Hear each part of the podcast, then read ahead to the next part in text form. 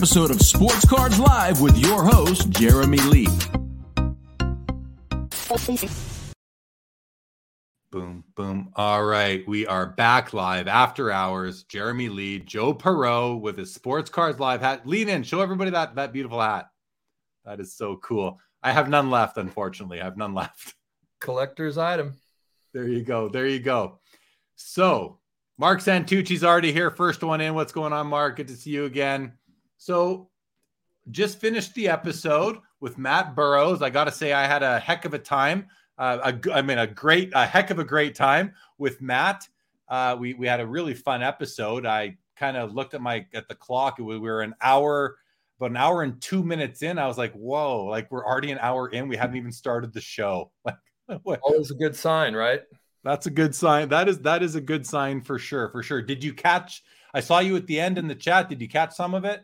I did. I did. I, I mean, Matt's super inspiring. He, you know, his passion and focus um, is is really noteworthy, admirable, and and it, it always kind of anytime you come into contact with someone whose collecting interests are um, so refined and laser sharp, it always, at least for me, I'm a little more eclectic, and it always makes me go, oh wow, maybe I should be more narrow or more um, zeroed in. So. Uh, uh, that that was one of the things that I took away, along with just the overall inspiration for uh, for collecting and, and appreciation of cards. You know, I think that I think you you make a point that I'm really proud of. I must say is that you know by doing and I'm not the only one doing. There's a lot of people doing content right now. A lot of people bringing on guests and doing interviews, and I think the the biggest benefit to the audience in watching that is just to be just to become aware of how somebody else approaches it and you might find inspiration or guidance or uh, motivation you, you, know that you never thought of yourself. And by watching other people like you might just it might it might have an influence on the way you go about collecting because they they shed light on something that you never thought of before. And that kind of that just came into my mind as you mentioned that. I feel like you might have benefited that way Totally. I mean, yeah, I, I, started reflecting back on my early collecting and what I focused on and how I kind of danced around to different, you know, player collecting, team collecting, set collecting. And, uh, but I, I don't know I've ever been so consolidated as Matt. I mean, that, that, uh, you know, you mentioned the A Rod and then moving into the Fleury. Um, and it's just clear like those cards aren't going anywhere. That's right. That's right. It's very clear. Don't even try to ask me for them. Uh, pretty much uh, they are locked away, and that's something I've seen some. I've seen commentary on Instagram lately about how the hobby needs more people who are just holding on to their cards, and I think you know that commentary is you know more or less really directed towards those big cards that we see selling on PWCC and Goldin and maybe Probstein on on eBay, and even now we've got Slab Sharks on eBay, the Canadian company. Um, you know, we're seeing like the Michael Jordan PSA 10 as an example, right? Like, I, I, I think I just put out, or did I put? I have a, I have a reel ready to go, basically saying that you know, with a card like that. No, I did. I think I did put that out there. In any event, with a card like that, there's a pent up demand when one hasn't hasn't surfaced in a long time. And then what happened, and we saw it happen back in 2021, all of a sudden there were some PSA 10 Michael Jordans put up for sale and they sold for $720,000 on Goldin. And what does that do? That's the start. Like it's like it climbs and then you it's got to fall from there, which we've learned now. And it falls because people holding these cards that bought them for $15,000 five years ago says, Oh, my cards were 720 now. I'm going to pay off my house. I'm going to pay off my house. And so they so they list it, but they're not the only ones that th- they're thinking that. So four or five come up in the next month. You see it sell from 720 to 650 to 6 to 550 to 5 all the way down to where it's at now in that 150 to 180 range even though last night or on Thursday night uh super high end copy sold for like 240 on on um, on PWCC Premier. So uh but the point of all that is that if people hold their cards, they're not going to see them sell for less money.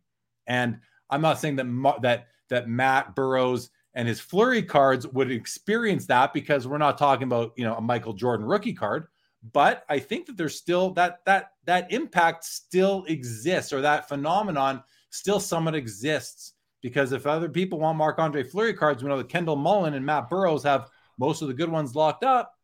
Well, it's gonna, you know, you're just, you're not gonna be able to buy them for pennies on the dollar because those two guys are trying to buy them, as are whoever else. So, sorry, bit of a kind of going off on the thought pattern here, but it does tie into what I wanted to do with you tonight on After Hours was talk about some of these um, reels that I've put out lately which are really just clips from past ep. They are. They're just really short clips from past episodes of Sports Cards Live. Anything you'd like to say based on all that?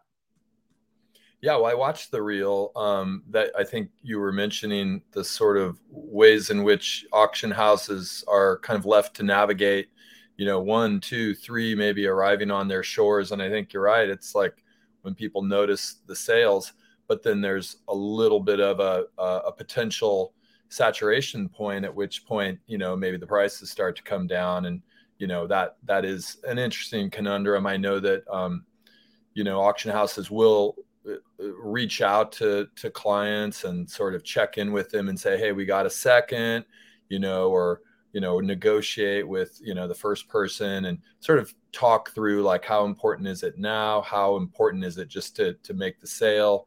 Um, you know and so communication i think that's one of the things about uh, the technology and the various platforms that we have now to share information is that it it's putting for the most part everybody in touch with the same information. And so it's not surprising that people have similar impulses when they receive the same information but then you know reality unfolds and you know sales do what they do auctions do what they do. But you you consolidated those points really well on that short reel. So um, I like that forum too. Just uh, dropping knowledge. yeah, you talk about those uh, those short reels.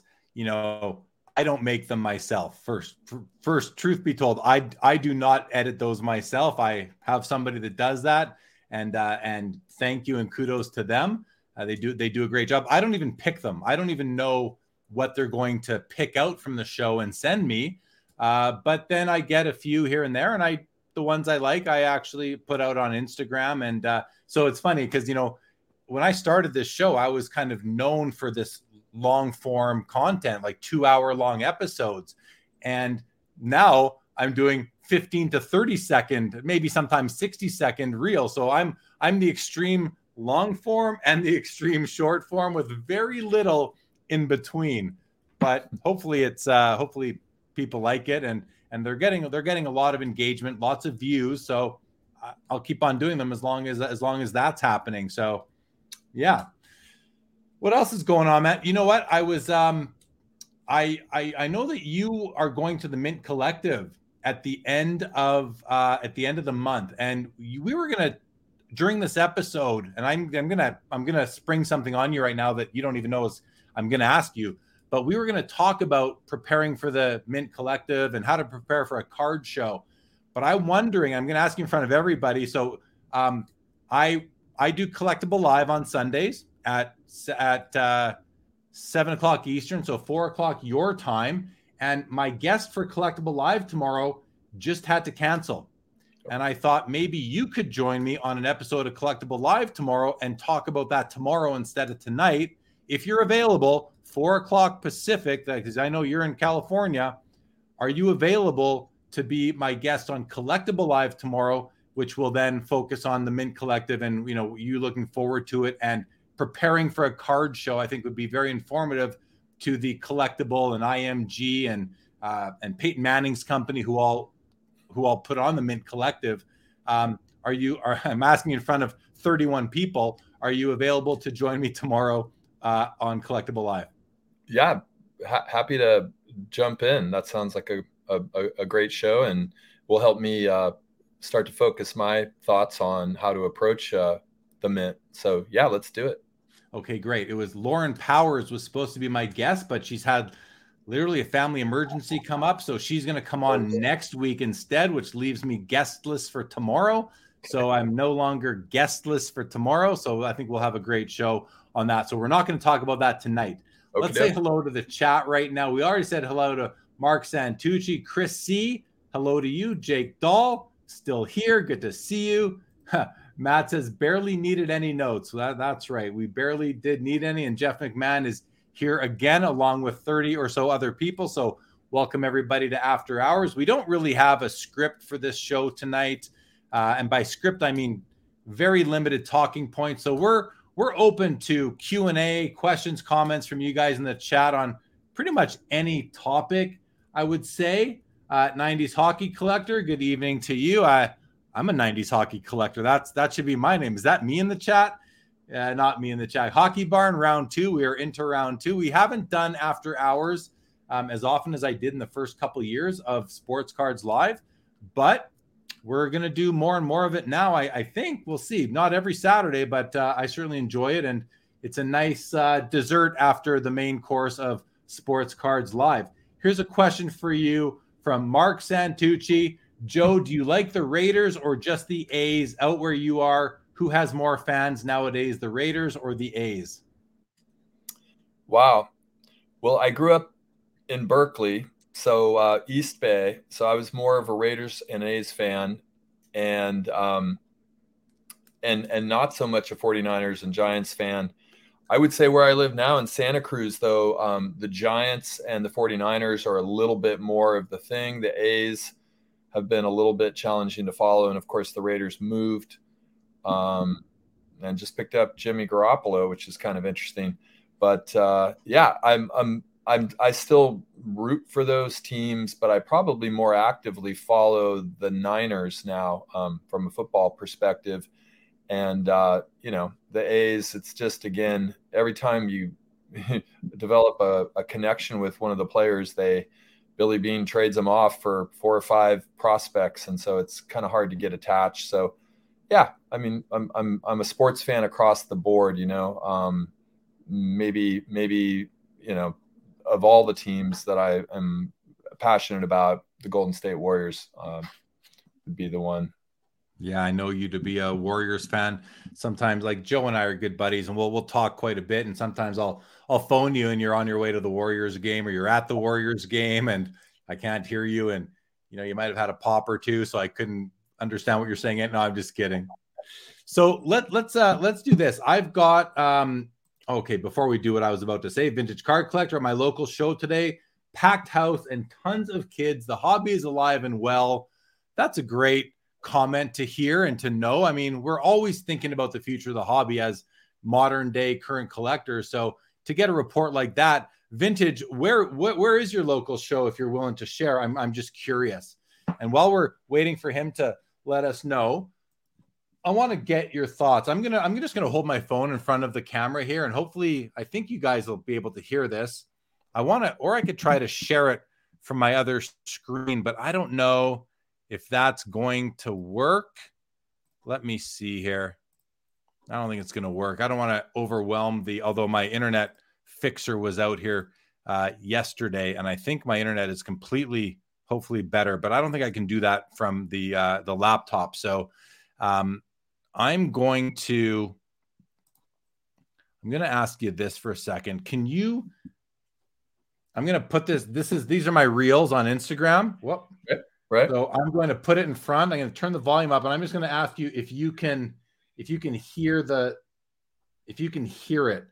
Okay. So the one, the one I want to play, you know, just move my microphone so that it's right here. So I'm to hit this one here. It says, "This ain't no love fest." I want to get your thoughts on it. So I'm gonna, I'm gonna play it, let you guys watch it, and let me know if you can hear it or cliques in the hobby. Not everybody loves each other. It's not a big love fest here in, in the hobby, but there's enough people that you're going to find somebody that you have similar values and similar interests within the hobby. It's like Rob Gerard, the sports card therapist, says, find your wolf pack. That camaraderie and just the fact that we have our love of cardboard in common, there are cliques in the hobby. So that commentary there. Um, there's cliques in the hobby you know, and then and and not everybody loves each other. Uh, a lot of us do love each other. Let's. I don't want to overlook that. A lot of us, there is a lot of love in the hobby. There's a lot of real camaraderie, but there is, you know, there. I always feel there could be more inclusiveness. There could be more accepting. There could be less attacking on certain things. Uh, I saw, for example, today 130 point, the website 130 point went down, I guess. And okay. Uh, and the the the owner of the site put up a, a, a post on Instagram saying apologies to everybody. The site's down. Don't have a time on when it's going to get up, but we're doing everything we can do to get it back up. And I was like, that's a great post. Like, what, like, and by the way, you do this for free. Nobody's paying you for your service. So then I looked at the comments, and one guy writes, "The slow has been cr- sorry, the site has been crap lately," and I'm like, "Really? That's your post? The guy's out here apologizing, and you're gonna like like kick salt in the wound publicly because the free service that you've been using hasn't been perfect lately." I found that to be very in, in, in extreme poor taste to put that up. So I'm asking you, I'm asking the chat, am I in the wrong? Am I being too sensitive? Should should should we just be crapping on these companies that give us free services when they go down or should we not? Should we be like, "Well, thank you." And of course, you have our oh, we just want you to take your time, get it get it back up and running. We're going to be patient and thank you for your free service. Am I uh, am I off base or is the commenter off base on that post on Instagram by 130 point? What do you think, Joe?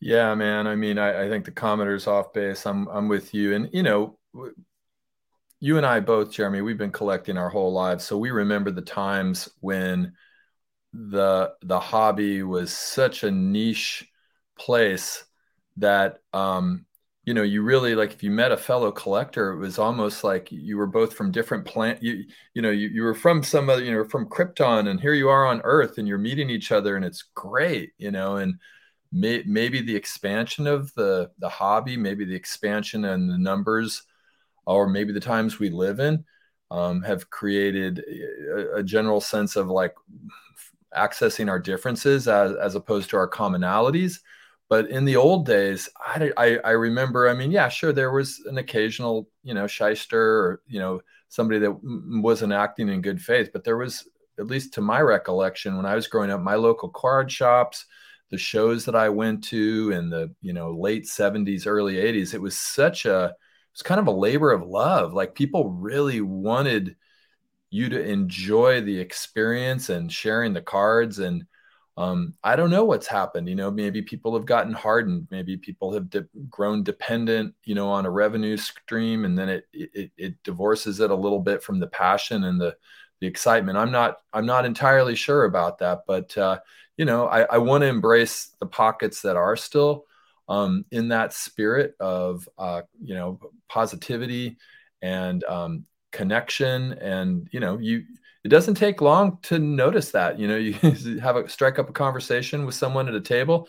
I can generally figure out in a minute or two whether this is someone I want to, you know, develop a connection with, or if this is someone that you know has no time and is clearly not sending signals of of being interested in anything other than a transaction. And and you know, there may be reasons for that. You know, I'm not here to judge anybody, but you kind of feel into that. Use your antenna, and you know, my general rule in life is kind of to stay away from negative energy. Yeah, yeah. I mean, you know, on this 130 point post, uh, you know, Lane Pierce, who's the founder of the company, he was on this show. I just brought the episode up. I'm trying to see when when he was on with me. I, I don't know why I can't see the date here, but this was episode 166. So we did 178, I think, tonight. So it's not that long ago, late last year. And um, and I think part of that that comment that I'm referring to is just there's I think there's a there's a rising or there it, it's a risen sense of entitlement by by people who are are a certain way, maybe brought up a certain way, or or you know just around people of a certain type. And I'm not I'm not saying it's horrible, but I don't know. I read that post and right away I just thought I don't know this guy's just off base. And and if if you were and, and like if you were to say that in person, I'd probably even though I'm not Lane Pierce at one thirty, and Lane won't say anything back because, but I would probably say something like, "What are you talking about, pal? Like you're you're you're gonna this guy's out here apologizing that the free the free service that he's giving you isn't working right now, and he's doing what he can to get it back online, and you're gonna kick salt in that wound? Like, come on, man, come on, like grow grow up, you child." Sorry, I'm, I'm, I'm the more I think about it, the more it frustrates me. All right, well, let's uh with that, I, there's some comments that have come in. So let's go to the essential credentials. That is Matt, our, our guest on the, the the earlier show. Joe, do you collect Steph or Clay? If so, what's it like to collect such a popular player in the craziest market of the four major sports? So that's Matt asking that. Yeah.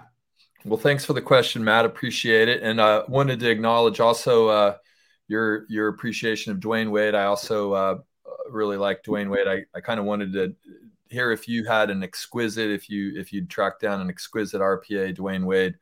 I've, I've targeted that card for a while, and I've got some some Wade myself, uh, some flawless and stuff. I collect both Steph and Clay. Um, I've actually been kind of uh, pretty pretty equitable in it. Maybe more Steph early and more Clay later. Um, and part of that's just price point. Clay's still um, highly affordable in relation to you know Steph because of Steph's you know greatness and uh, the way that he's um, kind of taken off in the in the whole hobby. So um, more recently, I'd say I've probably been picking up more Clay, um, smaller items, you know. Um, but uh, I love them both. And uh, just just the other day, I was actually going through my Warriors box and I found a, a couple Stephen Clay cards, like um, some weird absolute, you know, prime jerseys of them both. It made me realize like I'd, I'd like to get a, a, few more dual cards with both both of the Splash Brothers in them, um, if possible. But uh, yeah, both. And in terms of the second part of the question, Matt, um, yeah, I mean, basketball has sort of, uh, in some ways, become a bit of the vanguard of of the hobby. Um, the international appeal, um, you know, there's just a lot of interest there. It may have um, s- slowed down just a bit, and obviously, there's kind of seasonal factors.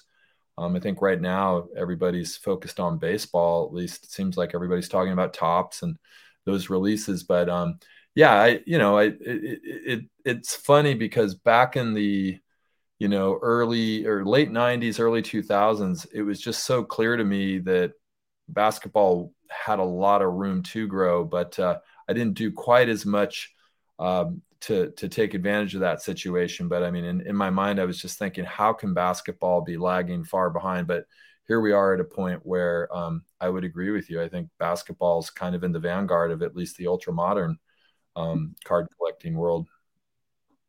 Good. Good. Well, thanks for that. Thank you uh, for that question, Matt.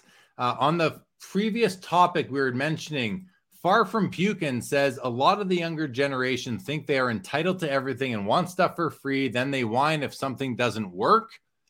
Yeah, I've seen some of that. Saw some of that today. That's what I, that's what I'm talking about. Larry Morris says the me- messed up world. People don't appreciate things at times. Yeah, that's that that that makes a lot of sense to me. I we're definitely seeing that. Rage says, "I'm here, fellas. Positive energy only. Period is the move. Unless bad energy comes my way, then kaboom. No pun intended. Lights out. LOL. This is what the hobby is all about. Great people love that. The cards first that have great passion on good conversation. Thanks, Jeremy, for all you do. And cheers, Joe. Thank you, Rage. Thank you very much, Rage, for that. Uh, Giamaz says, "Are you both still collecting vintage non-sports cards?" So that hmm. tells me number one that first, I think, am I pronouncing right, Giamaz? If not, it's it must be Giamaz. But in any event, good memory because I mean, yeah, I was gonna give give gold star for Giamaz for uh, recollecting our our. I don't know what to say if it's a foray or not because I'm not quite sure. Jeremy, how how about you? Are you still collecting non-vintage, uh, I mean, vintage non-sports cards. I mean, like, yeah, I'm still collecting them, but I haven't bought a card for a while. Uh, it's been months since I've added a card to that particular uh, PC within my collection. but I I cherish them. I still enjoy them. I look at them. Um, but I haven't added anything for quite some time. But I'm on the lookout. I'm on the lookout to to add more. There's a couple specific cards I'm looking for, uh, and I'm just waiting for the right copy to come my way. And then there's a couple of like you know historical figures uh, or and uh, musicians that I'm looking for cards of, uh, but I'm not uh, finding them yet. And I, I, actually bid on a Jimi Hendrix card probably six weeks ago, five, four to six weeks ago, but I didn't I didn't win it. I was an, I was one of the underbidders. So the answer is yes. Um, the answer is yes, but I haven't picked up anything for I don't know, probably five six months. I would say. Yeah, but but fun question. Thank you very much for that one. Goes on to let us know. Yes, you are. What is your favorite in your collection? To both. Okay, so Giamaz is right. Favorite in our collection. Joe, can I'm gonna have to go look at mine, which I can do on my phone, which is right here. Joe, can you can you go first while I go look and pick out what one of my favorites is?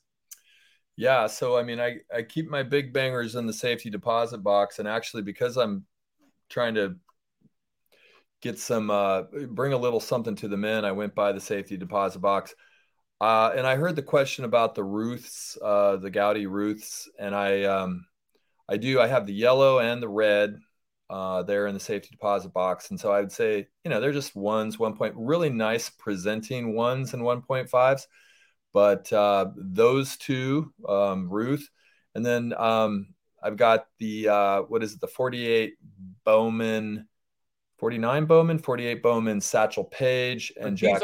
But this isn't non-sport. He's asking non-sport. Oh, in the non-sport genre. Ooh, okay. Okay. Uh I found you think for a sec. I found a couple. I mean, I've got this folder of mine has 84 cards in it. Um, so I'm going to show two of my favorites just right now. We have a 1958 Dutch. This is a hand cut card of James Dean. I mean, come on, look at that. Look at that thing. Like, how cool. He's got a cigarette hanging out of his mouth. Like, yeah. So that one, my James Dean, and then this Marilyn, I think is just a beautiful card. Also a 58 Dutch hand cut. I just think yep. it's like gorgeous. I love it. I love that. I mean, I've got, you know, I noticed that uh, Foul Five Ball says, I'm collecting vintage Disney cards. I got a sweet Mickey tobacco card at the Burbank show. Yeah. I mean, this is also one of my favorites is uh, just this Walt Disney card from 1936, Mitchell and Son. So one of the cards I'm looking for is that card that has Walt Disney with Mickey Mouse sitting on his lap in black right. and white. That's right. a card that I'm looking for right now. I'll, I'll share that. Uh, that's kind of pretty high on my list, but I got. I mean, I, I also love this one here, Charlie Chaplin, 1930 Millhoff. Like, nice. yeah, how cool that is. Super cool. Super, Super cool. Yeah. Like, so I love this stuff, and uh I don't think I just don't think that like Hollywood and rock and roll and historical figure cards get and get a proportionate amount of love. Not it doesn't have to be by sports card collectors, but just by collectors of those things or fans of those things of history, of music, of Hollywood.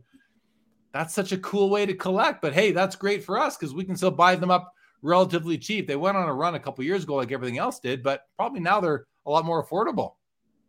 Yeah. Yeah.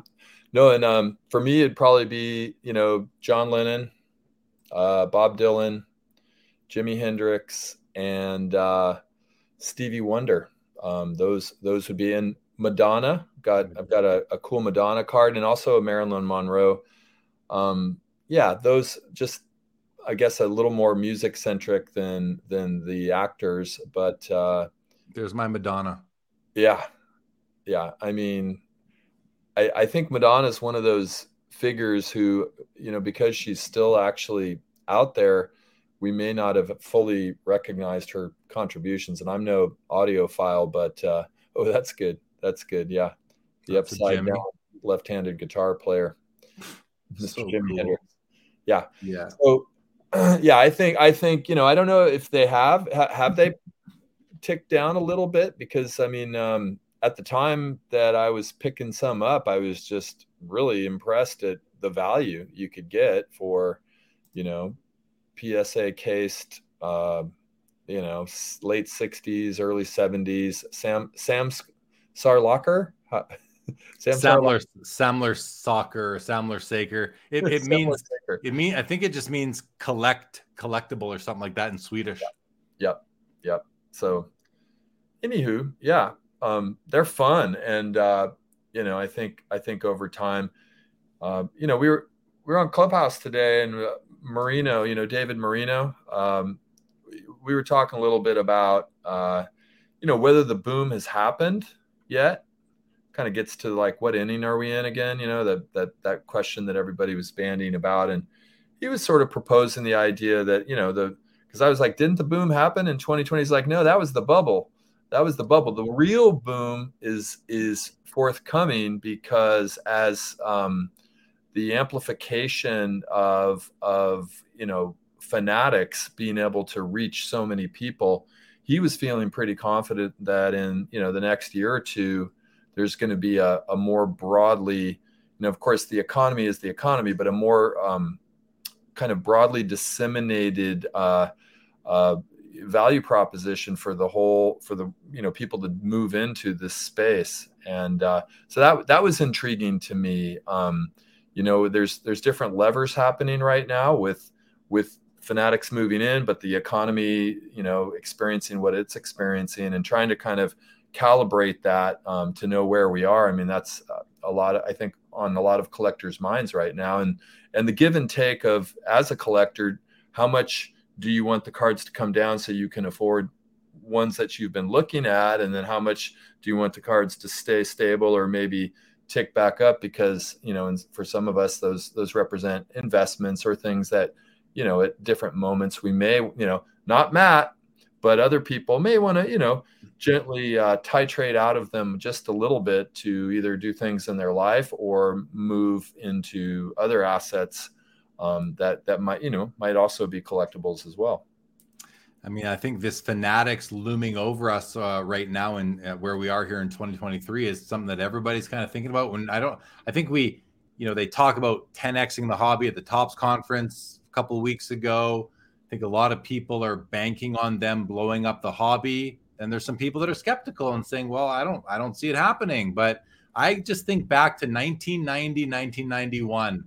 Everybody that I knew in my life, relatives, call like coworkers, schoolmates, their parents, their parents' friends, colleagues, schoolmate, like everybody collected cards. Made a lot of sense because everybody loved your local sports team. So why wouldn't you collect cards? So why couldn't we get back to a place like that? I'm not saying we are, we aren't. I I don't know for sure, but as I I'm bullish. I'm bullish on the hobby. Not only am I bullish on values, which I am, but I, I don't I'm like 25 years out bullish. I'm just bullish on the excitement we're going to have over the next several years as these things play out and we all get to observe from our own specific way of being a hobby participant. What what do you think of that question? What inning are we in? Do you do you sort of like have well, someone? Yeah. I mean, I remember talking about this over two years ago now. It's this yeah. and the best response I ever heard to that was guys, it's not a baseball game because it, because if there's innings, it implies that there's an end to it, that the ninth inning's the end. There's no end to this. The end to this is the asteroid hitting our planet, right? Like mm-hmm. there's no or a pandemic that just wipes everybody out. There's no end to the hobby. As long as there's sports, there's cards. As long as there's humans, there's collectors. They're gonna always find each other. So, um, I, I, but but in the spirit of the question, what do I think of that? I don't know because I don't I can't see the future, you know. Yeah. But I've been doing this for 40 plus years. So are we really in the second inning? No, we're not. We're probably more like in the fourth or the fifth. I'm because really there's only you know an inning lasts a certain amount of time. So 40 more years from now, we're in the ninth inning, is how I'm looking at, it, or at least my ninth my ninth inning of my hobby experience. So, but again, back to the spirit of the question, not making it about my timeline. I just don't know, Joe. What do you think? Yeah. What does the chat think? I don't know what inning we're in. Hey, yeah, Larry Morris right here. Everyone's in their own inning. That's exactly right. I exactly. Everyone's in their own. In- Rage says it's an infinite ping pong game. That makes sense too. Nick Martelli says my issue with Fanatics is across their product lines they provide. Now there's plenty of poor quality control. The nice thing is that they acquired Topps, which is not Fanatics. It's just not. It's a it's, it's an acquisition. Now they're going to have their impact on it. Will they will they focus on quality control? I mean, if they don't, the one I, this discussion recently came up somewhere too. Like yep. poor quality control in modern day cards is somewhat of a good thing from a value perspective. Right. If you think about back in the 70s and 80s, you could get an off center, you could get you could get you get your card totally miscut with part of the next card. You weren't phoning up Topps or O-Pee-Chee and complaining and expecting them to send you a good copy. No, you took it and checked it off your checklist, and that was the end of it. So we're we're we're very spoiled right now and entitled a bit. But I think with the money we're paying, we have a bit more uh, kind of reason and and uh, you know just uh, something to hang our hat on that we can go out and say, hey, can you send me a better copy? Because I just spent 150 bucks on this pack and you sent me a, a card or I missed a hit or whatever it is. So sorry, you looked like you wanted to jump in there. No, I mean, I remember this coming up. I forget if it was in a, a regular show or how or when when it got referenced, but um, I remember when you you made that point about like, well, not everything's going to be a ten, and maybe there's a benefit to that because that is part of the ultra modern realm of collecting that you know you are looking i mean i i'll i'll open some wax from time to time. I, I call you afterwards and say, Jeremy, I got hosed, but you know, um, you know, it's fun. It's fun, you know, nothing too extravagant, but, and, and it's disappointing when you do hit a card, but there's, you know, a, a divot or, or some sort of surface or, or, or centering. Um, and yet, you know, occasionally you hit a card and it's bang on and you're like, Ooh, that's so, um, obviously we know the you know the differences between a nine and a 10 and all that. And and i think there's something i think that's a there's there's joy to that. Now if it's a six or a seven it's just a horrendous you know some some crazy thing going on with the card. Well that's that's you know egregious. But you know the differences between an eight nine and ten i mean that's part of what you're looking for you're looking for the oyster uh, the pearl and the oyster and then you're also looking for a really nice pearl right? Not all pearls are the same. So. Yeah, well, yeah, that's really well said. Uh, not all pearls are the same. Like I like to say, not all tens are the same. Not all, not all nines are the same. Uh, okay, we got we got lots of comments I want to touch on. First of all, Toledo Silver, uh, good to see you. Thanks for the comment. Really appreciate that. Larry says, uh, "How long have you been living in Cali, Joe? And do you have memories of the World Series earthquake at Candlestick?" Uh, my whole life. I've been living in Cali. I mean, except when I went to grad school in Montana, and I I did a a year out on the East Coast, uh, sort of a in, in undergrad. But um, yeah, I do have a memory. It, it's funny. I I was actually um, traveling that day because I was a younger person at that time, and I was going down to. I lived in the East Bay, Oakland, and uh, was going down to see my dad in San Diego at the time. And the earthquake hit 507, I think it was. And uh, we were just about to leave for the airport. And my mom, you know, after, you know, we were somewhat used to earthquakes growing up in Northern California. Um, wasn't the first one we felt, but that was particularly a big one.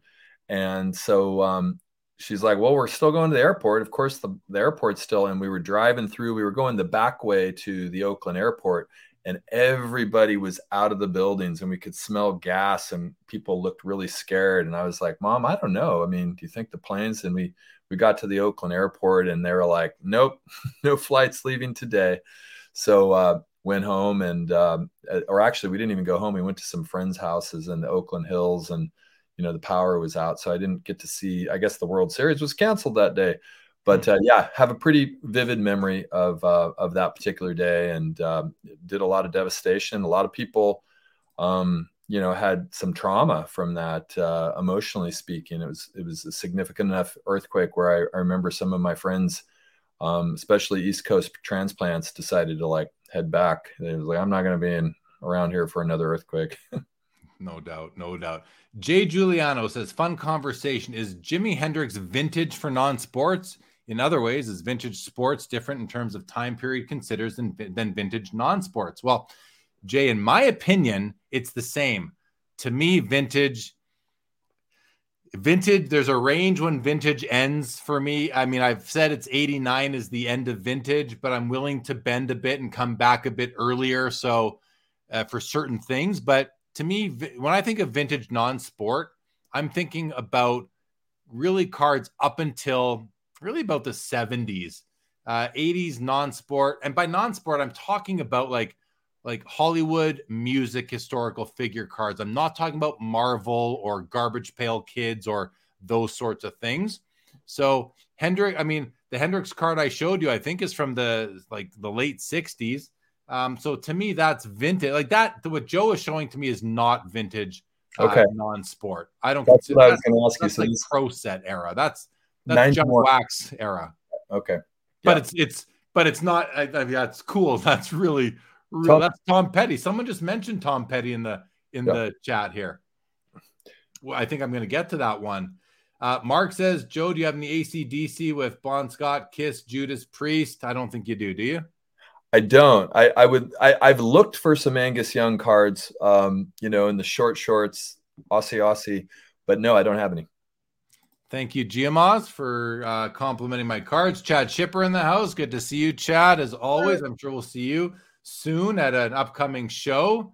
Um, I'm calling you Karen says the interest passion for non-sports icons tends to be slightly less intensive than for sports, although the converse can sometimes apply in other genres such as type 1 photos. So yeah, that's really interesting and slightly less intensive or even like like more than slightly. I don't like I don't know many people collecting them. Now they do sell like these cards that I, I, have competition when I'm buying these cards, and I have over the past four, I don't know when I started, probably in 2019 buying these cards, so the last three, four years. Um, but I get what you're saying, and I don't see the this comment in particular, the interest passion.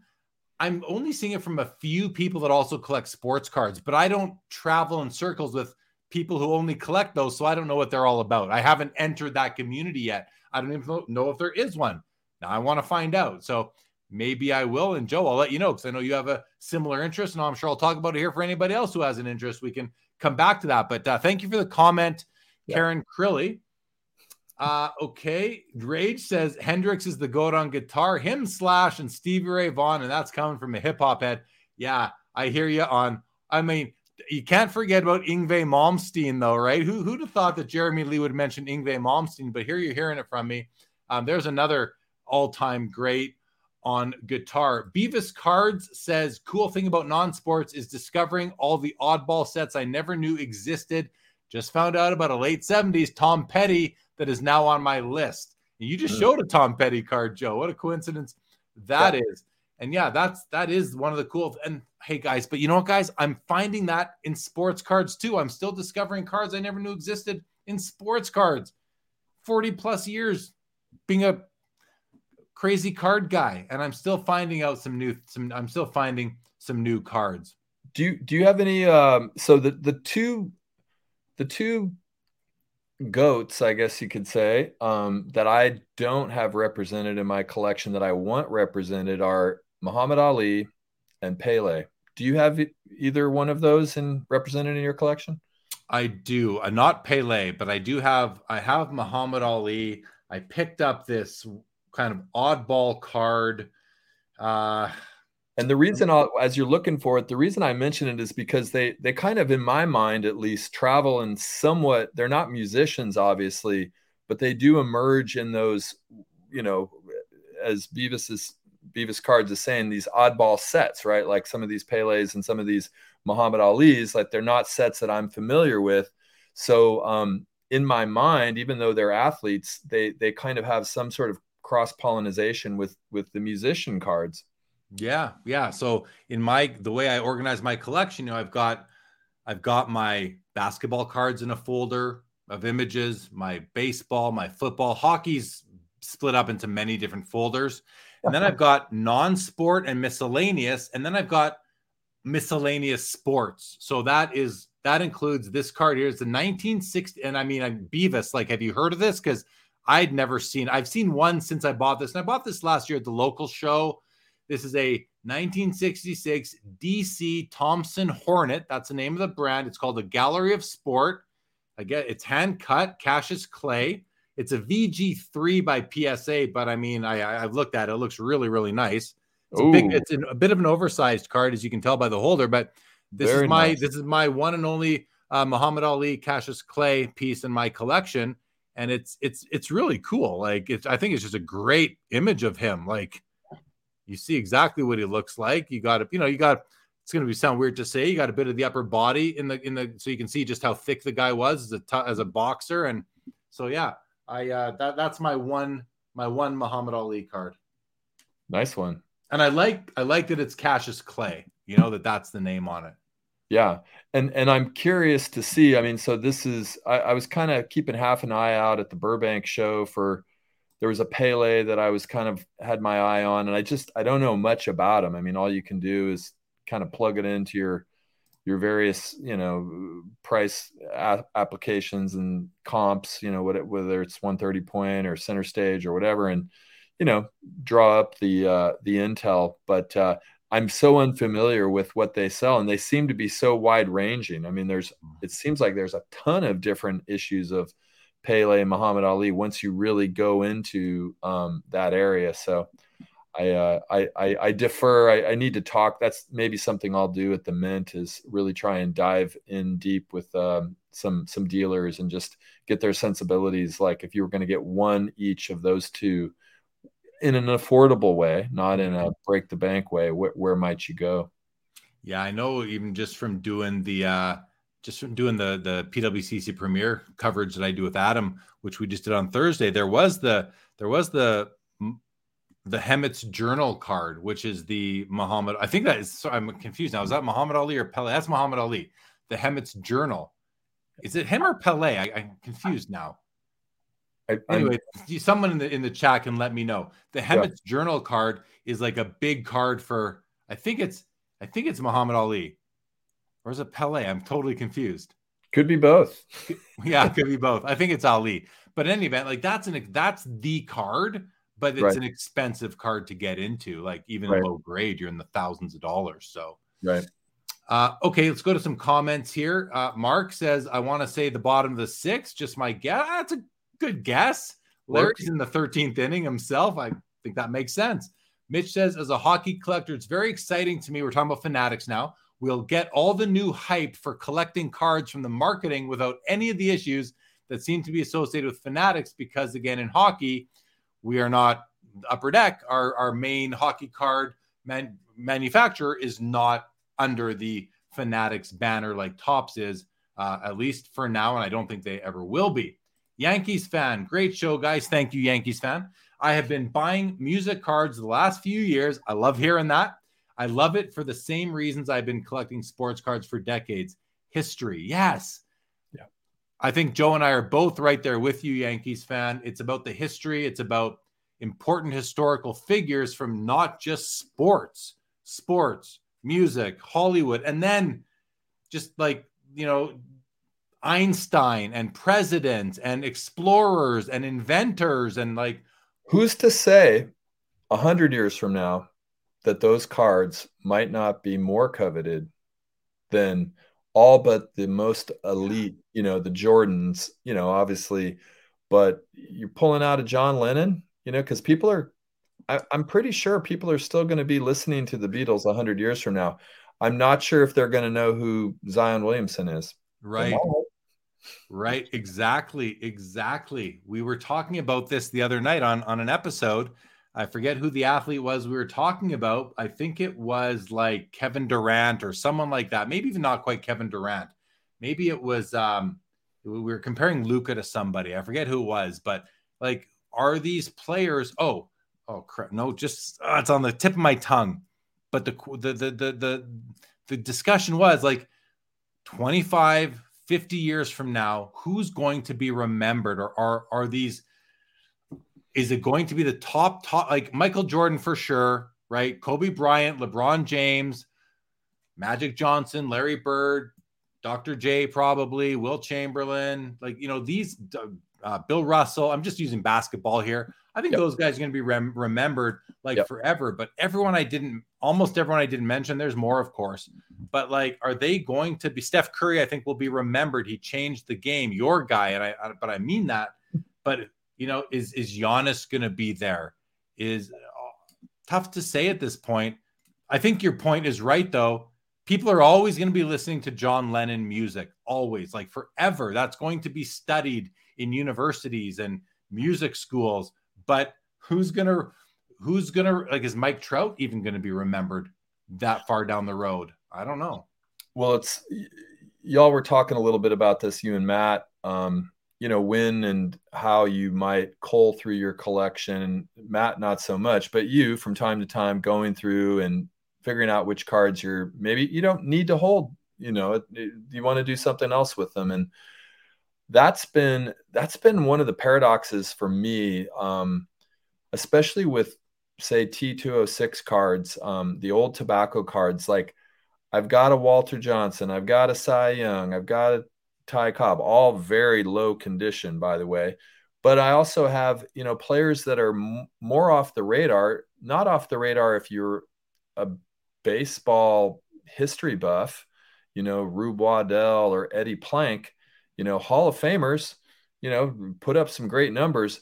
But I wonder to myself, you know, about in 15 to 30 years, if anyone's going to care about anyone but the true, you know, the the Ty Cobbs and and you know the the, the Honus Wagners, the players that really have the the high level name recognition, and it makes me sad that they might not. And at the same time i'm thinking you know in terms of eh, when there are moments when i'm trying to generate a little bit of capital to maybe do something else you know get into a different card whatever it is um, where that that's kind of where i want to liquidate while there are still people that are you know are aware and appreciate who eddie plank is you know because i don't know in 20 years if people will appreciate who eddie plank is one thing I think to alleviate some of that concern, and I'm not saying that that people will remember Eddie Plank, but there's always people that are interested in history, and and as long as sport is around, people are always going to be interested in the history of sport. So they'll go back and then they'll create their checklists of of mementos they want related to these pioneers and others who who changed the face of sport, or you know, the first goalie to wear a goalie mask, or the, the first guy to perfect the three pointer or to, to make it a, you know, the Steph Currys of the world. Of course, Michael Jordan, those players that, that transcend sport. I mean, right. really, there aren't a lot of them, but Michael Jordan, I think Michael Jordan at the end of the day will be the number one most revered, uh, valued athlete of all, of all. Pele, Muhammad Ali, Wayne Gretzky, uh, yep. Honus Wagner, Babe Ruth. I think Michael Jordan is going to be the ultimate yep. athlete remembered. And I don't know that anyone else is is is going. I don't know anyone else who's playing right now that could that could uh, usurp him from that position in my head at least. But yeah, okay. Let's do some more comments here. Mark says for baseball, vintage ends in 1980. I mean, personally, it doesn't for me, Mark. It ends after like 88, but that's just me. No Fleer or Donruss, but 81 there was Fleer. And, sure, but you were still getting packs of gum, gum in packs until you got away from that and changed out of wax. Anyway, uh, but for music, don't know when vintage ended. Mitch says Yngwie is the man. Yeah, I, I'll admit, guys, in like grade grade eight, grade nine, grade ten, you know, for me in the '80s, I was I was a bit of what they were what, what we called uh, headbangers. I actually had hair back in those days, so I could bang my hair around a little bit and listen to the heavy metal. Uh, Nick says Panini has some cool like 80 sticker sets of music stars, and some of the photos look so cool. Yeah, the the the Madonna I showed a few minutes ago was from one of those uh, Panini sets. Nick. Mark says Hendrix, Vaughn, and Rhoads. Do you know what the 19th is? All goats. Larry says, "What year is the Ali?" The Ali Larry was 1966 that I showed. That was a 1966. Giamma's nice clay. I have the 65 Perfetti Lambo Cassius Clay. I, I, I don't know what that looks like, but I'd love to see it. Sounds really cool. Triple V has a 78 Dutch Gum Black Sabbath in high grade, one of my favorite non-sports cards. So that's an Aussie card, right? I mean that that that's an Aussie card right there. How awesome is, is that? Like, I think that's wicked. Uh, Karen says because of soccer's global reach and Pele being the global icon of 60s and 70s, there are countless Pele issues from, say, many different European countries. Yeah, that's what you were saying before, Joe. This is in response, and I that's the truth. I my understanding is that the hobby is still discovering more soccer soccer issues from the past. So that that's uh, that's what happens. Dave Kaplan, like like like you got nothing better to say than Flames lose. That that's your that's that's your best comment of the night. And by the way, that's good. I want the Flames to lose. I want a full rebuild. So the more yep. they lose, the better for me because that that that that's what I'm looking for. 90s hockey collector. My answer to that is yes. I own. I can't speak for everyone in the chat, but I personally do own an Einstein card. Let me find it. I'll show it to you guys right now. It's in my historical figures folder. It's from the so organized, so organized. I'm so, I'm so organized right now with my collection. Let me just uh because it's a horizontal, so let me unlock my phone. This is from 1961. Leaf Sales Confectionery, famous DIS. What's DIS? Famous discoverers and adventurers is what it would be. Einstein. It, listen, it's not. I'd like to. I'd like to sort of upgrade my Einstein card. I don't love it, but I. But the back, which I can't show you, is a wealth of information. But that's my current Einstein card in my collection. Got the hair. You can feel the brain power emanating. I'd rather get into like a card from the 30s of him that's an actual image of him, an actual photo right. Right. versus a, an art piece. Yeah. But for now, that's what I have. And when I replace it, I might move this, but the back is got so much text on it that like there's just so much cool historical information on it uh, Jake Dahl, the Beatles will, will be remembered for generations, like forever.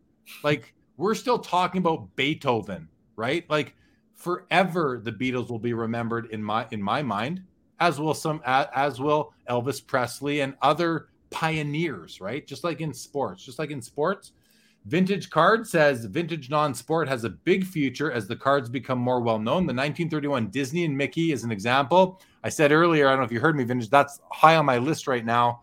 Yeah. I know a lot, the price of that has gone up recently. So let's yep. keep it between you, me, Joe, and the 50 people watching right now. We'll get our copies, guys, but let's keep it quiet because I want I don't want to pay for the through the nose for it. Uh, goes on to say, I like the tobacco cards because of the history with baseball. Yeah, I agree with that. Mark Santucci says, Will Led Zeppelin be remembered for generations? I think so. I mean, Stairway to Heaven, that one song, and I liked all Led Zeppelin one, two, three, and four. I mean, I can't tell you how many times I've listened to those albums. And Led Zeppelin, I started with Led Zeppelin four, and then I went back to the to the first three and listened to them, and then kept going after that. But I think I think that um, Stairway to Heaven is is an all timer. It's just an all time beautiful song. But time will tell. Jake Dahl, I like collecting non sport entertainment cards. They're fun to collect. Hey, fun being the key word right there. Kootenai cards, how old do things have to be just to be cool that they are that old? Mm. All people six calls or cards are cool now. How old does it have to be so that it's cool despite what it is, just that it's old?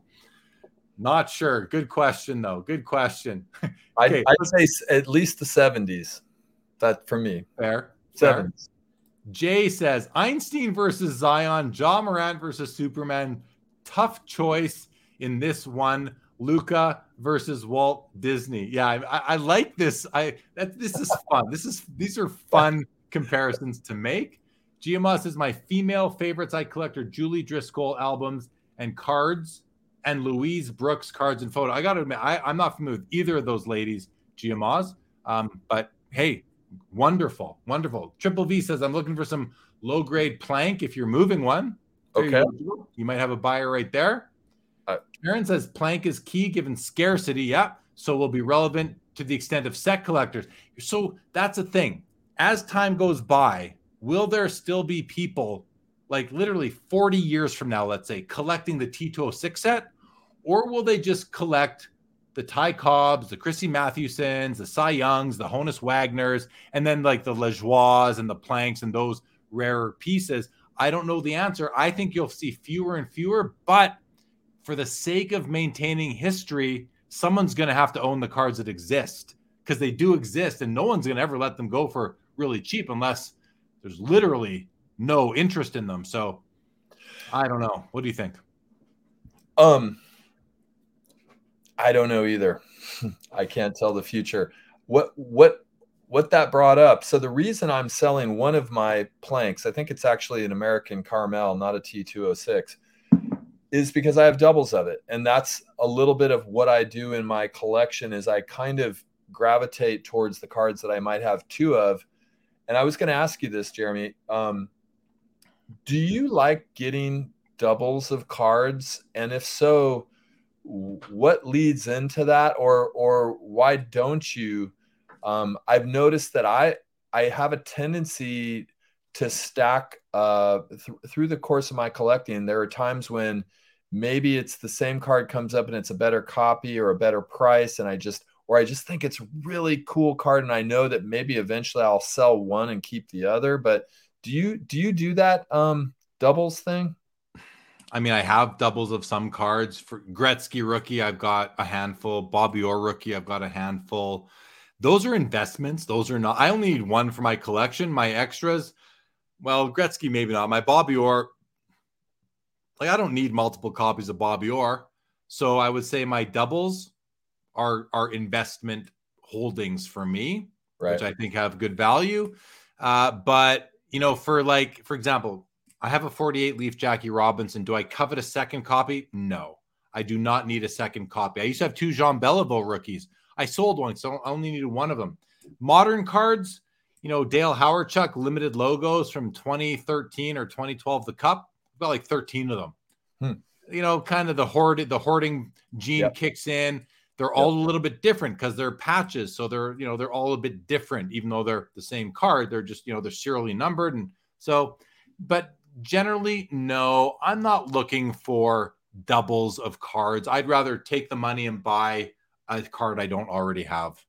Well, what I've observed also from your collecting is you're you're somewhat picky. I mean, you're you're you're not going to bring in a card that bothers you. You know, you're not going to settle at this point on a card that maybe has a print dot near the face or something anything. If there's any red flag, it's like I'll just wait. Um, that's you know your discernment uh, i've found i've learned from you because i've i've settled uh, quite a bit a lot of times just because you know i don't have as much money and it's like i want to get in the card. I mean you guys you and adam were sort of talking about that uh, the other night and um, you know i think that's a really interesting question of like getting into a card that you really like um, where the price point for a better copy is going to maybe be cost prohibitive versus like if I can't get a copy that I'm really going to cherish, I'd rather not have the card at all. That's where I'm at. I will be patient. It's cost me a lot of money. My Willie Mays, I waited 14, 15 years to find the right copy. And I, you know, I paid double what I could what I could have paid for a card that was two grade points higher in 2008. So it comes, you know, there's the there's the pros and the cons with waiting, but at the end of the day, you got to be happy with what you have Right. And times times they are a changing. So even though I spent more money, I think my money is is well spent. And now I have this collectible that I love and I'm going to cherish for the next 25 years. And, and I mean that's the whole point, right? If you're if you're into the appreciation of the card, and of course it's an asset too, and uh, probably other people will appreciate the aesthetics of you know a really good four. I think that's what your Mays was, right? A four.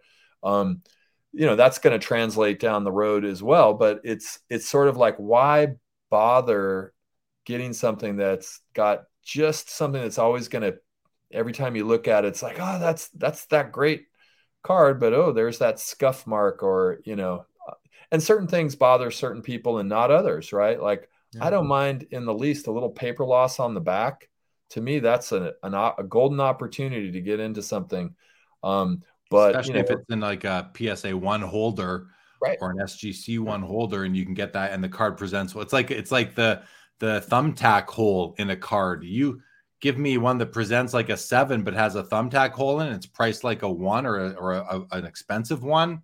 Yep. Talk to me. Talk to me. That's what I. That's what. That's what I want. Okay, let's keep on going here. Lots of comments that we want to get to. So the next one, uh, Mark Santucci says, "Will Steve Carlton, Jim Palmer, and Rollie Fingers be remembered from for generations?" No, they will not be. Mark, I'm pretty certain. Remembered by some people, but important in the hobby, no. D, I, and I say that like I know, but that's just my feeling. If anyone disputes that, please feel free. I, am I'm not like going to come at you hard. I just as, as an A's fan, I'll I'll say Raleigh might be just for the mustache though. Decoy cards. Messi may be the only athlete that will challenge MJ. I don't think it's even close because at the end of the day, the sports card. We're talking about the hobby, or we talking about athletes in general? Two different things. But I I just don't think so because Jordan has that tie-in to the to the Jordan brand. And I don't know, I don't know what Messi's endorsements are. I'm sure he's got humongous ones, but he does are his is his name on every kid's foot around the world. That's what separates Michael Jordan is that Nike, that Nike deal. I, I believe. Continuing on. Uh, well, I, I'm just going to throw in. I wouldn't say it's not close, but I grant you, Jordan's more it's it's the cultural moment as well as as you're saying the the, the whole advent of the explosion of the Jordan brand. Um, well, the but, other thing is Pele. I mean, Pele is like the soccer goat, and he doesn't tra- he doesn't eclipse Michael Jordan in just worldwide import. Well, maybe I can't say worldwide. I'm going to limit it to the hobby. In hobby importance, Messi will never touch Michael Jordan, and it won't. I don't think it'll be close. I just don't personally. I might be wrong, but you know, I'm, I'm happy to be wrong on that. Uh, Nick wants to know if I started prepping for Expo. Uh, yeah, I have started prepping for Expo. I'm excited for it. Nick, look forward to seeing you there. 90 says, thanks for showing the Einstein, Jeremy. I was looking for one as a gift to my best man. He's a physics professor. Very cool. Very nice. cool gift. Jay owns 12 Einstein cards. I collect inventors. I think that's so cool. Jeremy raised a great point. Look at the back of the cards. The, yes, guys, the back of the cards on these historical cards are awesome most of them. Uh, look at the back. Stories are fantastic if you turn over the card for some of them. Uh, Decoy speaking to Kootenay comment about things being old and cool. Maybe Upper Deck should release another champ set that includes more dinosaur bones. Speaking of dinosaur bones, speaking of dinosaur bones, I have one right here, guys. It's on my desk. Champs fall the woolly mammoth femur. Decoy cards. Were you expecting to see have me show this today? I've had this for a long time. I, I think I picked it. It was in a collection I bought a couple years ago, Joe. My son, you know, he just turned four. He's all about dinosaurs. I like, I'm gonna make sure I don't sell this. I'm keeping this for my son as he goes to he'll take it to show and tell at school. Like that's how cool is that? I'm gonna make my Wait, what is it a is it a, a piece of the dinosaur bone? What's yeah, going on there? Woolly, it's a woolly mammoth femur. It's a piece of the femur bone from a woolly mammoth. Get out. Yeah. It came out of an upper deck product. Like, you know, it's not super thick, but it's thick and it's embedded in there from Upper Deck Champs. Upper Deck puts out some cool stuff. International Natural, good to see you. Welcome. Says, I've got a set of Allen and Ginter, and the celebrities are all boxers, billiard players, etc. I think that's really cool. I have I've got some binders. You can sort of see them like right there. And they've got those are all my cards that are not scanned. And there's a bunch of things in there, but I do have some pages in one of those binders of miscellaneous historical figure cards out of champs and Allen and Ginter boxes that I've base card, just base cards, but they're literally in there for educational historical purposes for my kids and for me, just to go look at them and show them to my kids when they're older. So I think that's pretty cool. Uh, Jay, okay, you guys are talking about Einstein there. Uh, Toledo Silver says the search is a big part of the passion. Yep, no doubt about that at all. Giamma says the 1962 Mars attack set is very colorful and becoming popular and quite, yeah. I mean, there's that Martian kidnaps the woman card. I forget the actual name of it, but that is the card that everybody wants. If you want to get a piece of that Mars attack set, that's the key card. I've never owned one, but I've I've bid on them before, Giamaz, and I think they're really really cool. Do you know the card, Joe? Uh, it rings a definite bell, and I'm I'm trying to kind of I mean, it's probably connected with the whole phenomenon of you know the Martians are here, the Martians are coming. But well, it's 1962, right? Yeah, yeah. So I don't have that card, but I have a. I, I I'm going to show you this card. This is this is pretty cool. I picked this up locally. I think I have a scan of it. I hope I do. Okay, I'll, I picked this up locally at a show from the artist who actually uh, painted it. So I'm giving you a bit of a preview here. It's a, okay, I'm going to find it here now. Where is it? Where is it? Here we go. So this is a, This this is Giamaz will recognize it. That's kind of what it looks like. Mars attacks the revenge. This is the revenge. Here, the woman is punching out the Martian. So I bought this off a, an artist who was selling them at a local card show before the pandemic. Probably picked this up in 2019, early 2020. I think I, I don't know what I paid. It wasn't expensive, like under 50 bucks, but I thought it was cool. So I I have it.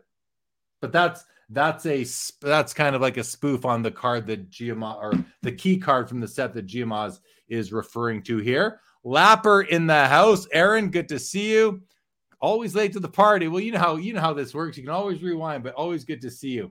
Eric says Alan Ginter has dinosaur cards. Very good, very good. Jacob Dahl says uh, 1938 Horrors of War, a popular set too. Yeah, it's a popular set. That set has some pretty graphic Hmm. images in it. Uh, it's got you know cards of of the man whose name I don't want to say. Um, yeah, Yankees fan says Jeremy, love the headbanging comment. All this collecting brings us back to our younger years. I still headbang to keep me alive.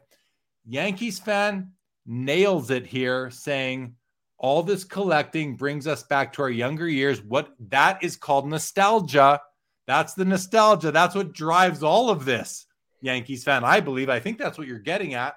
For me, nostalgia is what drives everything that brings us here today. I mean, there's some other things now, but for me, I don't think I'm a collector. If I wasn't opening up packs in the in the in the 80s and building complete sets of O-Pee-Chee hockey and Topps baseball, I don't think I'm I don't think I'm here right now. If I didn't have the 80s under under my collecting belt.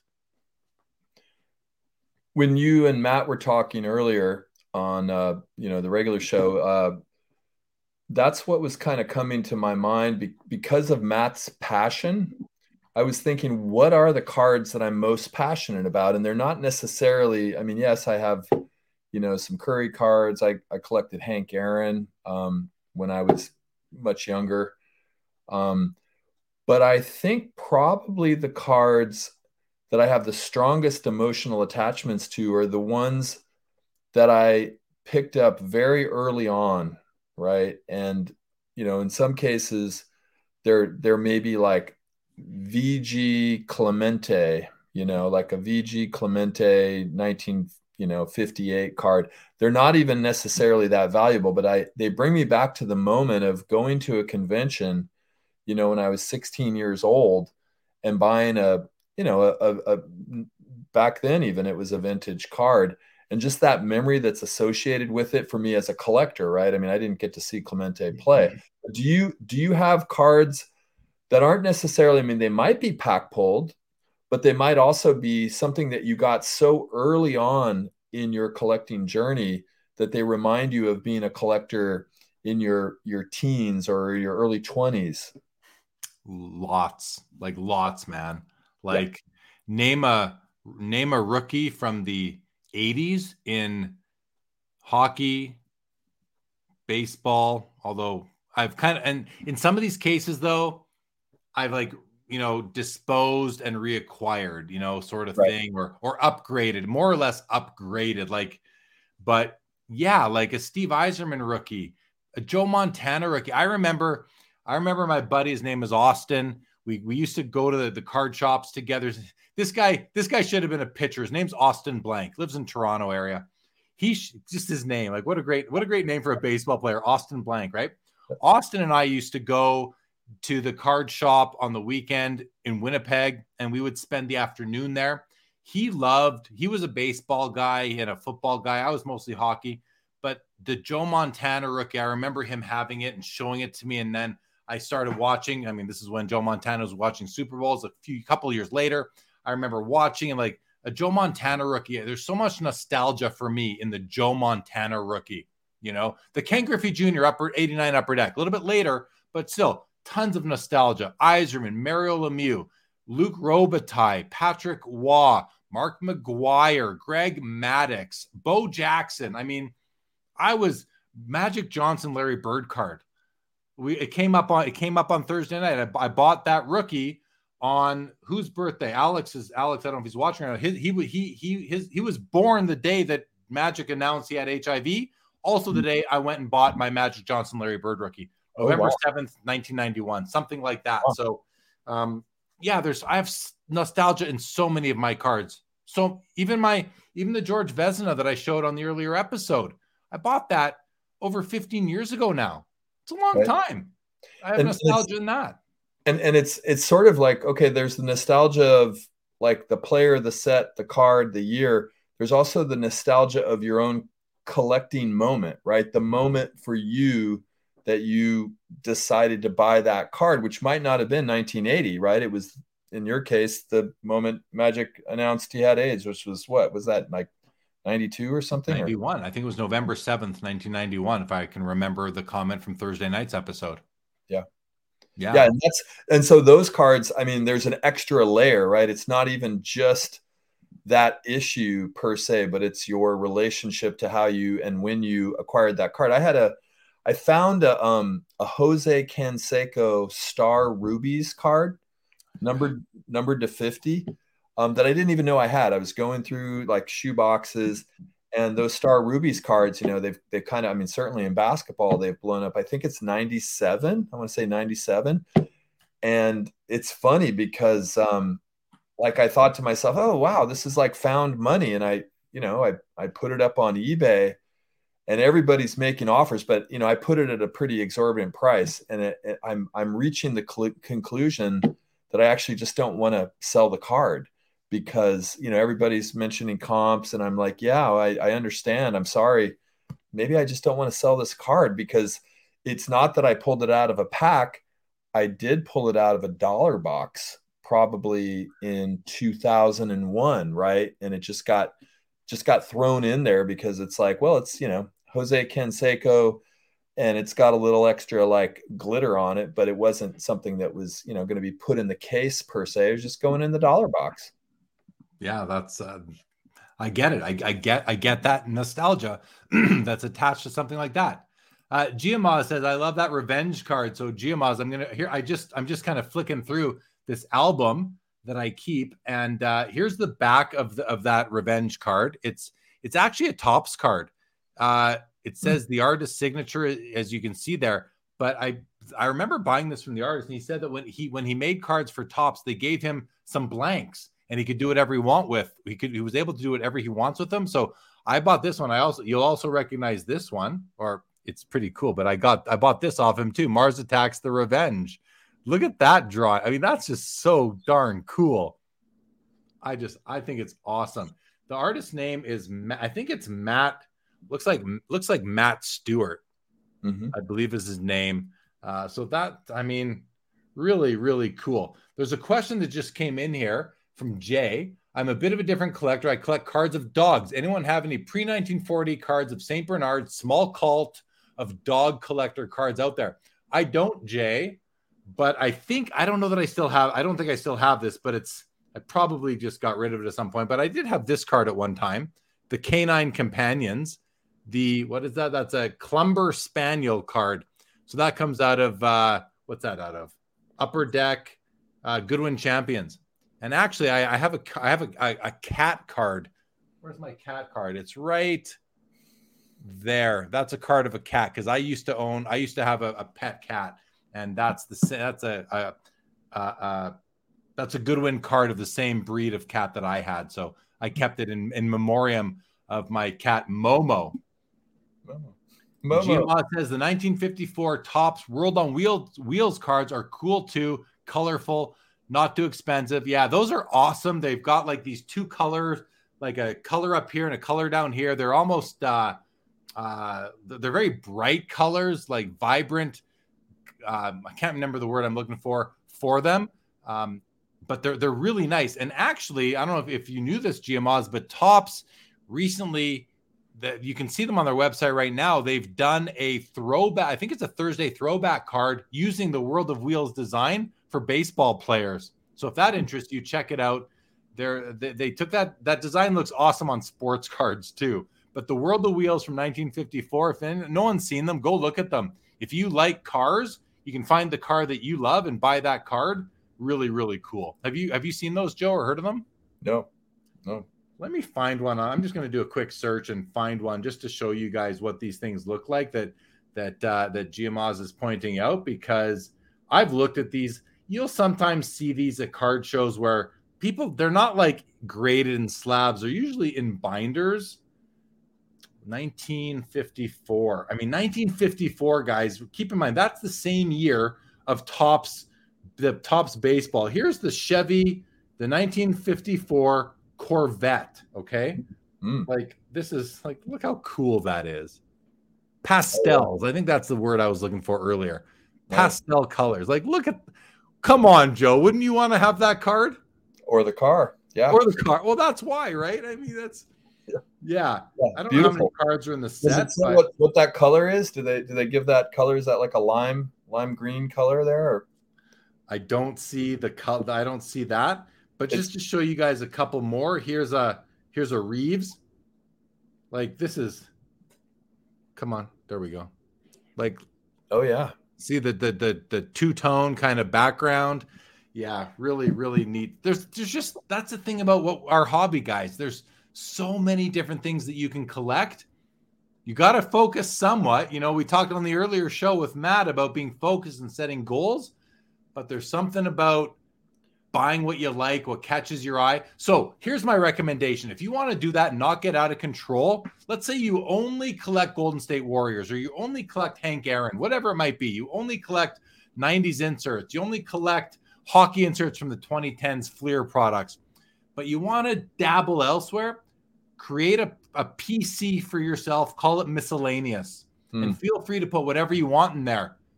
But that way, it's all in your miscellaneous collection, and you don't need to worry about, okay, I bought one World of Wheels. Now I need the whole set. No, you don't. You can just buy one or two of them.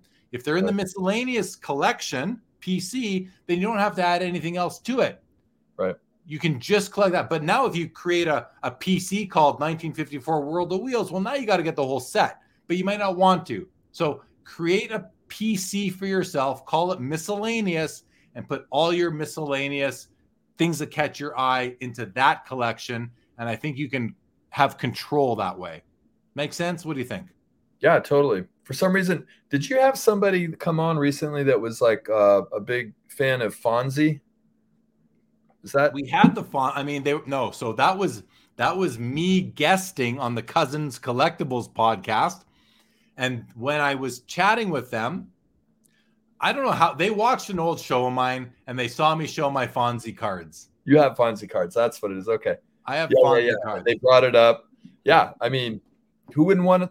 I mean, if you if you grew up during the time of Happy Days, who wouldn't want a Fonzie card? That was my after school show, Happy Days and Three's Company. That's what I watched. And then the Detroit Pistons. That's what I watched when I came home from school. I remember, gosh, I wouldn't have. This is like, I'm talking about, I moved from that house to this new house in grade three. So in grade one, grade two, I would come home and watch Happy Days. And the Fonz was my idol.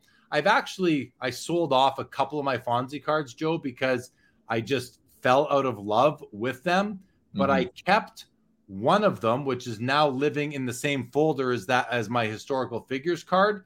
I'll show the one I kept is like easily my favorite of the. That's why I was able to let go of the others. So I'm I'm really really happy with it. I'll show it to you here for fun, and then we'll do some comments and maybe start to wrap this up. Of course, it's start to wrap. Where's my Fonzie card? Here it is. Actually, I don't see it yet. There it sometimes what buying multiples will do is it'll let you refine your own sensibilities of oh yeah, Look at that. Look at look how handsome the Fonz looks there. Henry Winkler. Yes, indeed. Henry Winkler, it I never have I encountered an actor who's so much different than the character. You Right, know, Right. Like, he is so cool on the show. In real life, he's just he just just is not. Okay, No. let's go through the comments here. Giamas has a complete set of the car of the 1954 World of Wheels and doesn't even care about cars, but they're so visually appealing, Giamas. So I completely understand. Mark Santucci says, Joe, do you have any cards of classic TV shows like A-Team, Miami Vice, Charlie's Angels, All in the Family, Good Times? I don't, but I would like and and throwing in there um, for some reason talking about Happy Days reminded me of Welcome Back Kotter. Maybe a little John Travolta would be uh, cool to have. I'm a I love John Travolta. I have an autographed picture of him behind me over there. You guys can't see it. It's kind of it's kind of behind my chair, but it's also behind that uncut sheet of cards that's framed. Yeah, So Mr. it, T. but- Remember Mr. T? That would be the A team. I have A-Team cards here because Eastridge Hobbies has packs of it. So I bought a few packs and I I hit like the the the Mr. T card. It's just in a top loader, but I have a Mr. T card. You That's, you hit the Mr. T card? yeah, I've got the Mr. T card. Yeah. Here, let, let me pull it out just to prove it. Just to prove it. I've got I've got this box of cards here. It's kind of just a bunch of miscellaneous stuff. It, it, not, none of it is really scanned or anything, but where's my Mr. T card? I know it's in here. It's definitely in here. I don't, oh, you know what? Did I move it into this pile here? Let's see if I, let's see if it's in this pile of cards right here. I don't think it is. Oh, wait. So here's a couple Michael Jacksons Oh, in the Michael Jackson series. No, the, all a Michael funny Jackson. card. Uh, this is how many of you remember this? Sea monkeys. oh yeah. I I had Sea some sea monkeys. The the comic books would advertise them. You'd send away for them, and then it was Exactly. Yeah. This is an Allen and it's an Allen and Ginter card. I have uh I kept this. I, I I pulled this out of a box of Goodwin Champions. It's a Julius Caesar stamp card. Pretty Yeah. cool. Pretty Wow. cool. But I'm looking for my my Mr. T cards. Um they're not there, so they must be in this box here somewhere. Oh, they'll be over here. Yeah, here we go. Here we go. So, okay, here, first of all, let me show you guys. Here's the actual, these are the actual cards I showed earlier of the the Mars attacks. right. Okay, those are the um, what would you Um, call those? The uh, the source. The source. Yeah. I actually these are from the same artist. He he painted these. These are on actual Topps cards as well. Star they're, Wars. they're one of one, one of one images. Uh, where's Mr. T? Where's Mr. T? I mean, it's pretty funny. We're looking. Oh, wait, over there. No, not in that pile. Trying to get this quick because I know that it's uh, we're getting late here. Oh my gosh, where where did I put my Mr. T cards? Don't tell me they're over here. Oh wait, yeah, found them. Found them. They're not even top loaded. They're just sleeved. there you go. There he Oh, is. with the mohawk. BA. BA. That's Mr. T. Oh, here's another one. Here's is this the number? Oh, it's the number two card. Look at that. Look at that card, right? I mean, come on, that's classic. That's classic. And then here, this must be number one. Yeah, this is the number one card. There's the whole team. You got Braddock. Let's see, you got Matt Murdoch, Templeton, Amy Amanda Allen, and Colonel John Hannibal Smith. like that's, I mean, Classic. and then Does the it, and then does it give a year on that? Do they, do they say a production year on the back? Yeah, like- these are. 79? oh, uh, hold on, I can't read it. I got to pull up my loupe. It's so small. No, I know. You Get the readers out. This is 83, 1983. Yeah, a little bit later. a little later. And then speaking of music cards, these are um I have these too that I that are these are like early uh I think they're Samler Sakers. There's a Cat Stevens, Nice. but I've got two of them. These I bought at a local show. A guy had them. I think he gave me this whole stack for like 40 bucks. Right. Elvis Presley, couple Elvis Presleys there. Here's ABBA, Oh, yeah. right? yeah. you had a pair of those. I got the Rolling Stones. There you go. Love those band shots. Here's a Paul McCartney, Wow. Diana Ross, a double of Diana Ross. We got well, here's a this is a classic, John Lennon.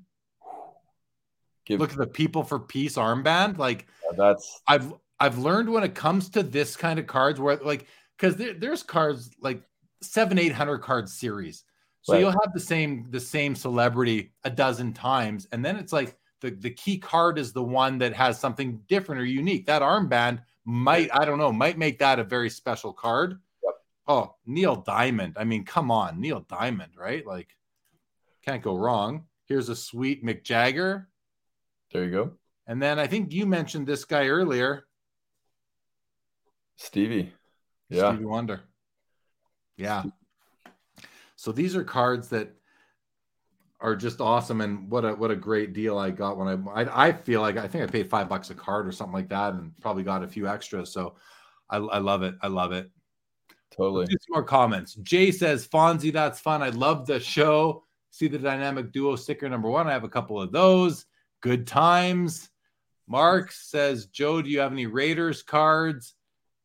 Yeah. Stabler. Oh yeah. Oh, yeah. Stabler. yeah. I know how to say it now. Stabler. Very, very good, Jeremy. won't have to take back your NFL license. No, I uh yeah, 1977 when the Raiders beat the Vikings, I believe. It, I forget what Super Bowl it was, but I was a uh, big Raiders fan and uh, pulled a lot of those cards out of packs actually. 1976, 1977. Biletnikoff was my guy for sure. Very cool. Jay says have zero 18, but those are really interesting, but don't know much about the issues. B.A. Baracus comes before Rocky three cards. There you go they're not they're not expensive. You can still buy packs for like a buck or two if the, yeah. you know if you go into the right shop. I bought Eric Stefano says I bought an SGC eight Gang Starr and a few a few months back to start my hip hop collection. Love it, love it, absolutely. Jake Dahl, does anyone else remember the show The Hogan Family? I do. I like that one as a kid. What about like Charles in Charge? You know all these spin-offs from back in the day. Jay Giuliano says Correction, Clubber Lang in 82 Rocky 3 precedes B.A. Baracus in 83. Oh, so you're talking about Mr. T's rookie card, basically. What would be his rookie card? So seems, Clubber seems, Lang seems like, precedes. Like, yeah, it seems like Mr. T should have a bigger stature in the hobby. You know, I, I think so too. Maybe maybe he will after tonight. you never know. Sudden spike. It's uh what else do I have in here? Nothing, nothing else crazy. A bunch of, of uh, fake um, I bought off eBay a long time ago a full run of of unopened hockey packs, so mm. I'd have a reference, but they're all reproductions. But I bought like every Parkhurst and Topps, uh, all the that way was pretty cool. much. What Leighton was talking about, you know, just examining packs, kind of familiarizing yourself with the folds and the light as as kind of a way the corollary with you know having a base card of an important issue and then actual packs. It's cool to I like that uh, part of the yeah, show. I thought that was really interesting. Also, uh, I thought that was that was a great a great nugget from the episode. You know, because totally. we it tied into how I was talking about. You know, if you're going to go look for a Gretzky rookie at the Expo in Toronto or the National in Chicago, take a base card from that set, or just go buy one for a dime or, or a buck of a yeah. common, just so you know what to look for. Ooh. Yeah, really important. All right, man. Let's wrap up. Um, chat we got lots of you there, 44 of you there right now. So uh, anything else you want to say or just comment or throw out a topic or anything, I'm open to it for a few more minutes. Otherwise, I think we're gonna wrap up. So I'll give a, a few minutes. Joe, anything else on your mind before we go? And you know, you don't have to say everything because we'll we'll do this again. Right. No, just super fun night. Great show. Matt was awesome. Um, he obviously has both uh, the passion and and um, kind of an inspiring hobby story, but he's also obviously um, articulate and able to consolidate his comments. I was impressed with the both of you. If if uh, people didn't catch that show, they should go back and watch it. It's a good one. Yeah, thanks. I appreciate that. If you're uh, for those of you still with us, so tomorrow, seven o'clock Eastern, five o'clock Pacific, five o'clock seven o'clock Eastern, four o'clock Pacific. We're going to have Collectible Live. Joe is going to be my guest. Uh, he just agreed to that earlier tonight. Some of you saw that as uh, Lauren Powers had to had to cancel or just uh, uh reschedule for next Sunday. So Joe's going to be my guest, and we're going to talk about preparing for the mint. Uh, and I know Joe's got a lot to say on that. We are going to talk about that tonight, but we're not. We're going to save that for tomorrow. Uh, so we're going to do that tomorrow on Collectible Live, and then at 9:30 Eastern is the uh, weekly PWCC hockey auction. Myself and Josh Madigan from Hockey Cards Gong Show are going to cover that as we do every Sunday. So that's it. Thank you, Giamaz. Appreciate that. This was I had fun. Joe, you had fun. Yeah, a lot of fun. A lot of fun. We just roll with it. Freestyling. Freestyling. Freestyling with Joe Poirot. Chat. Hope you guys had fun as well. Thanks for being here. That's it. This one is now officially over. Goodbye. See you tomorrow. And if not, have a great week. Lapper, thank you very much. Thank you very, very much. Thank you, Mark, for the five out of five stars. I'm hitting end now, guys. End broadcast. This is over. Goodbye. Good night. Have a great night. Seeking the truth never gets old. Introducing June's Journey, the free to play mobile game that will immerse you in a thrilling murder mystery. Join June Parker as she uncovers hidden objects and clues to solve her sister's death in a beautifully illustrated world set in the roaring 20s. With new chapters added every week, the excitement never ends. Download June's Journey now on your Android or iOS device or play on PC through Facebook Games.